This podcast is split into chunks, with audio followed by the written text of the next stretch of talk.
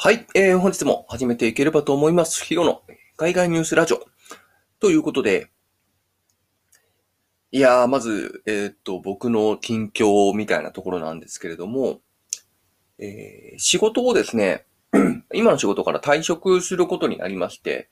まあ、あの、別のところに行こうかなっていう、えー流れではあるんですけれども、退職を宣言してからですね、あの睡眠時間が減りまして、いや、まあ、もともとすごく寝てたんですけれども、ちょっと仕事のために体力を温存しなきゃっていうことですごい、それこそ、可能な限り7時間、多い時は8時間寝ていたぐらい、もう本当に睡眠は大事にしていたんですけれども、もう退職を宣言してからですね、まあそれが急に6時間ぐらいで良くなったみたいな。えー目が覚めて自然と活動できるようになったみたいな、えー感じになってですね、なんか次への備えというか、まあ、そういうものをもう体が始めてるなっていうような印象がありますね。はい。まあそんなことはどうでもいいんですけれども、えー今日はですね、エルサルバドルのお話でございます。皆様エルサルバドルご存知でしょうか？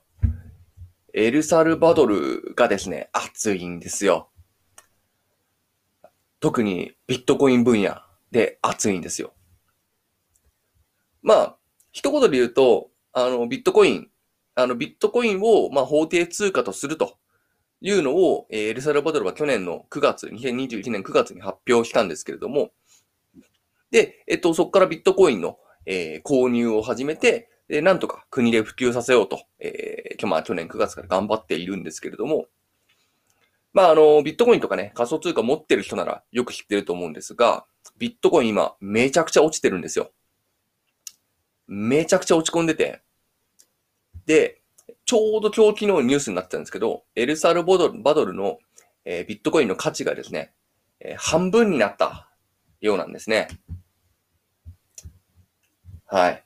えっ、と、もともとですね、100億ぐらいかな、えー買ってたようなんですけれども、それがですね、半分の50億ぐらいに、えーなってしまっていてですね、えー、ま、国家の体制として、どうなの？みたいな、えーことがまことしやかに囁かれています。はい。まあ、100億ビットコインに投資して、それが、まあ、50億になったらね、まあ、ニュースにもなりますよね、そりゃね。はい。まあ、もちろんエルサルバドルはね、まあ、こういったことも分かった上で、去年、法定通貨にするって言ったんだと思うんですけれども、まあ、それを裏付けるかのようにですね、えーエルサルバドルの財務大臣ですかね、財務省ですかね、えーがですね、まあ、こういった、え下落に関しても、まあ、国家予算からすると非常に軽微であるというような発表もしてるらしくてですね。はい。まあ、こういった、えー発表が、えーどんな印象を生むのか。まあ、ちょっと、まあ、エルサルバドルに期待しているえー国家、人たちへの、まあ、安心感を与えるための発言とも取れるんですけれども、まあ、ちょっと非常にね、熱いというか、注目すべき展開になってるんですね。エルサルバドルは、あの、ビットコインシティ構想とかね、まあ、いろいろビットコインにかけた、ビットコインに傾いた、えーような国家運営を今目指しているんですけれども、はい、ちょっと今後どうなっていくのかね、非常に楽しみなんですよね。まあ、そもそもエルサルバドル、まあ、僕は去年、去年というか、まあ、去年かな。あの、このチャンネルでもエルサルバドルがそのビットコインに傾いた、ビットコインを法定通貨にしたっていう話させてもらったんですけれども、改めてですね、エルサルバドルについて調べてみました。普通にですね、まあ、あの、普通に Google でエルサルバドルスペースなんとかって言って調べたんですけれども、まあ、これがまたエルサルバドルがすごいというか、闇の部分というか、それがですね、エルサルバドル、エルサルバドルスペースって押すと、一番初めの検索予測みたいなところで、ギャングって出てくるんですね。はい。で、えっと、まあなんだろうと調べてみるとですね、えーエルサルバドル。まあなんとなく想像はつくかもしれないんですけど、めちゃくちゃ治安悪いんですよ。はい。まあそもそもエルサルバドルって、あのー、アメリカ、北アメリカと南アメリカの真ん中の細い部分にある国なんですけど、まあ中央アメリカの中央部分にあるんですけども、えー、まあホンジュラスとグアテマラに隣接している国なんですけども、まあ、いまいちね、なかなか日本人からするとピンとこないですよね。はい。僕も、まあ、地図見てもピンとこないんですけれども、まあ、そういうところにあるんですけれども、まあ、治安が悪いんですよ。まあ、2015年の頃には、まあ、もう犯罪件数、殺人件数が過去最悪、えー、世界最悪水準になり、つい最近でもですね、1日に62件の、えー、殺人事件があるっていうようなとんでもない国ではあるんですけれども、この1日62件っていうのも、あの、分かってるだけで62件なんで、もうとんでもない量の人が1日で殺されてるなっていうような印象を受けますが、つい最近もですね、ギャングの構想というか、政府がギャングと戦ってるらしくてですね、それこそ大統領がハッシュタグでギャングとの戦争みたいな、えー、メンションするぐらい、ギャングとの構想が激しいらしくてですね。先日も2週間ほどでですね、9000人のギャングを拘束したとかですね、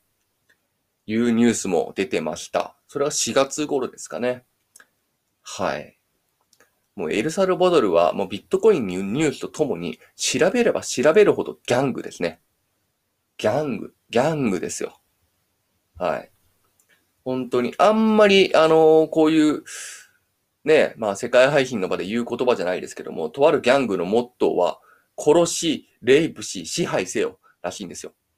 もうとんでもないですよね。もうこれだけで非常にとんでもなさが出てますけれども、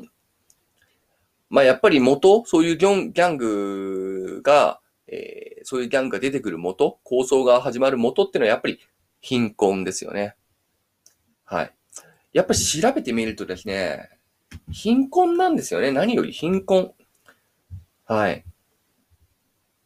えー、小学校に入学した子供たちのうち60%以上の子供たちは高校を卒業まで勉強を続けることができず、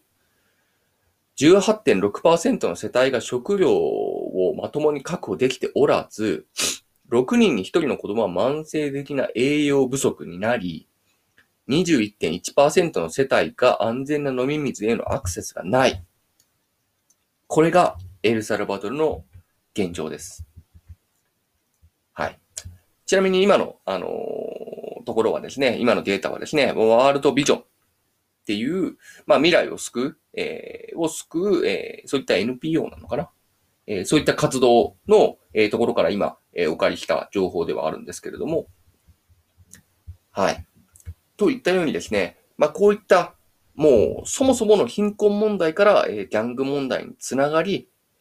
で、えっと、まあこういった貧困なんかも結局、まあ、政治的な意味、その、通貨が信用できないであるとか、急な暴落であるとか、まあそういった意味で生活ができなくなると。で政府はそういったことを何とかしようと、えー、自国通貨じゃなく、まあある意味自国通貨よりは安定しているビットコインを選んだみたいな背景が、えー、あるようなんですね。まあちょっとこの辺はまだあやふやな部分はあるんですが、まあ何よりビットコイン通貨、あの、日本ではまだまだね、不安定とされるビットコインを法定通貨にしなければいけないような、えー、状態である。それがエルサルバドルなんですね。はい。非常に興味深い国だなと思いますし、ちょっとやっぱりね、今後も注目していきたいなと思いますし、ちょっとね、追っていきたいなと思いますので、今後またね、続報入りましたら、え、お伝えしていければと思っております。はい。えー、本日はここまでとなります。えー、番組に関するコメント、えー、ご要望などありましたら、ハッシュタグで、えー、ヒロのラジオで、つぶやいていただけますと、えー、僕の方で確認できますので、ぜひよろしくお願いいたします。それでは、良い一日を